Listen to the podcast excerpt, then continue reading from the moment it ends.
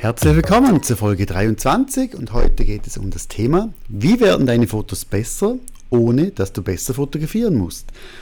Und du hast dir wahrscheinlich gewundert, wie, wie soll das funktionieren, also wie, wie sollen meine Bilder besser werden, wenn ich nicht besser fotografiere. Und ich gebe dir gerne heute fünf wichtige Tipps, wie du wirklich mit deinen gemachten Bildern oder mit deinem Stil, den du jetzt hast, mit deiner Qualität, die du hast, trotzdem bessere Bilder machst.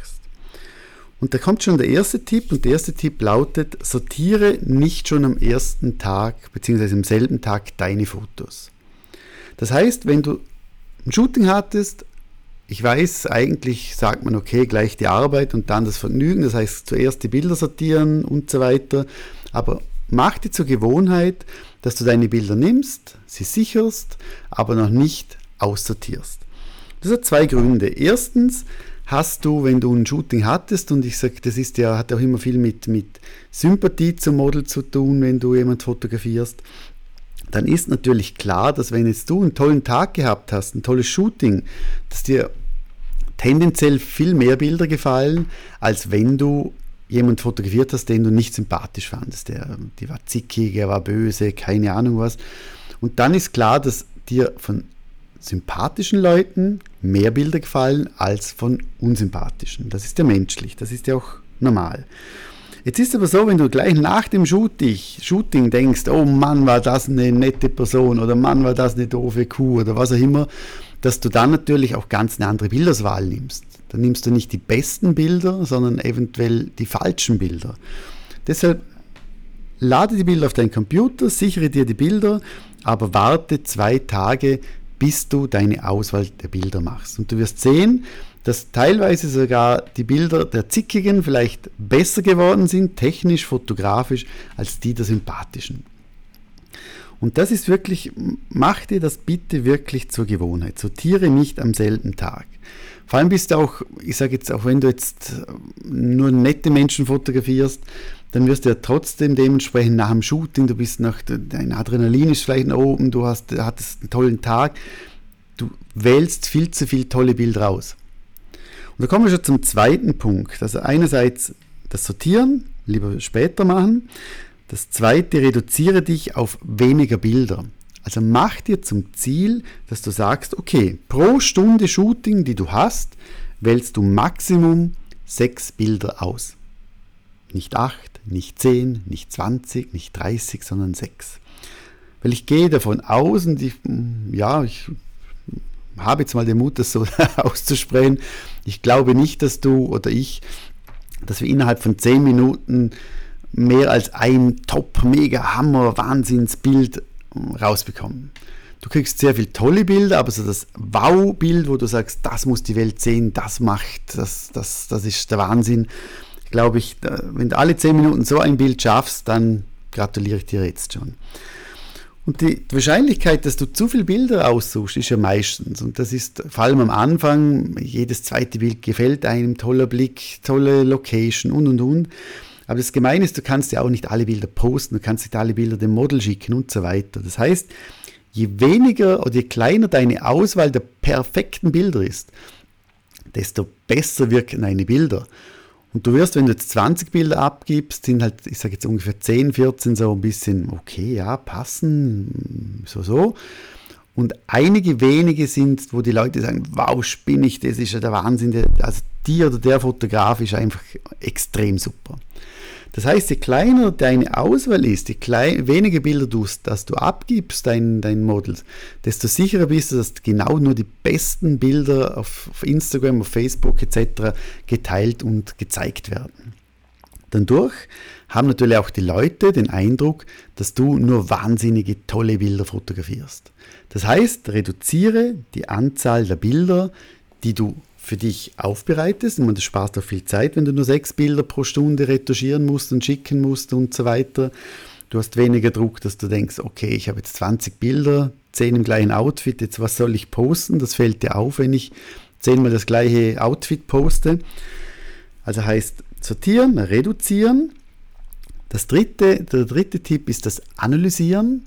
Bedeutet, versuch oder mach dir zur Gewohnheit, dass du die Bilder, die schlecht waren, nicht löscht, sondern dass du die zuerst am Rechner nach dem Shooting, nach zwei, drei Tagen, dir anschaust und analysierst, wo sind deine Schwachstellen, wo könntest du dich verbessern, was kannst du mit diesen schlechten Bildern rausziehen für dich, wo, dein, wo, wo du noch besser werden musst. Vielleicht sind ganz viele Bilder verschwommen, dann weißt du, technisch musst du dich verbessern.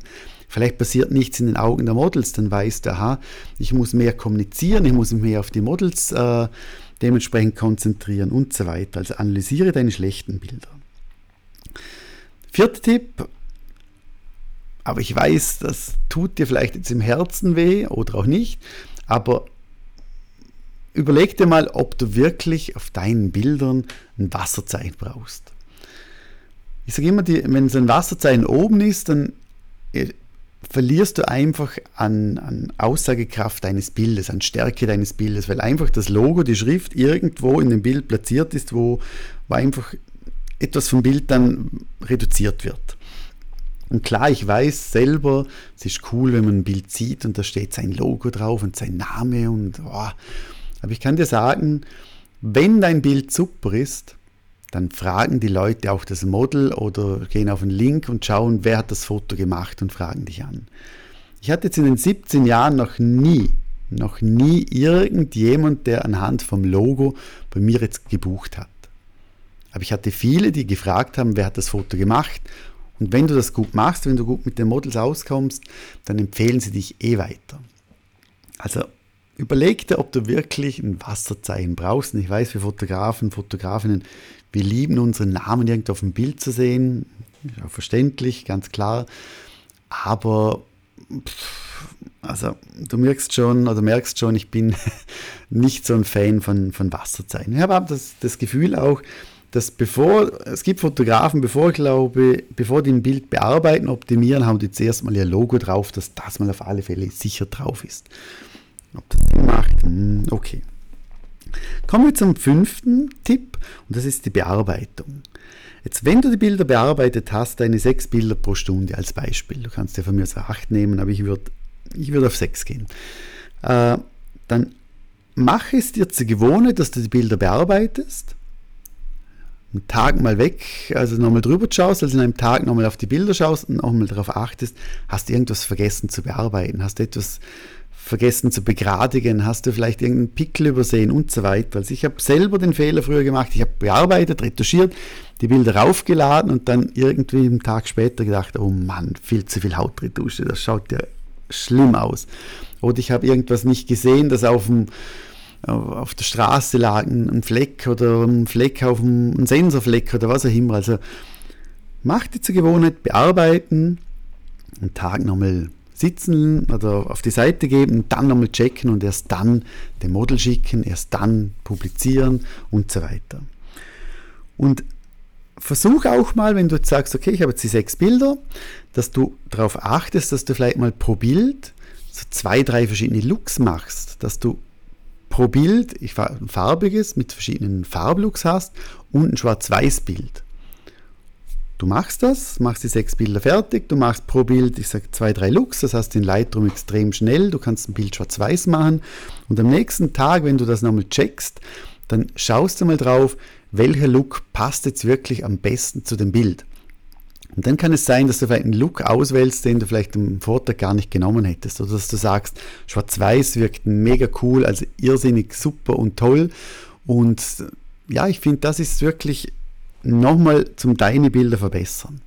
Und du merkst schon, also ich habe jetzt nicht geredet von, von der Fotografie, sondern alles, was nach der Fotografie eigentlich kommt.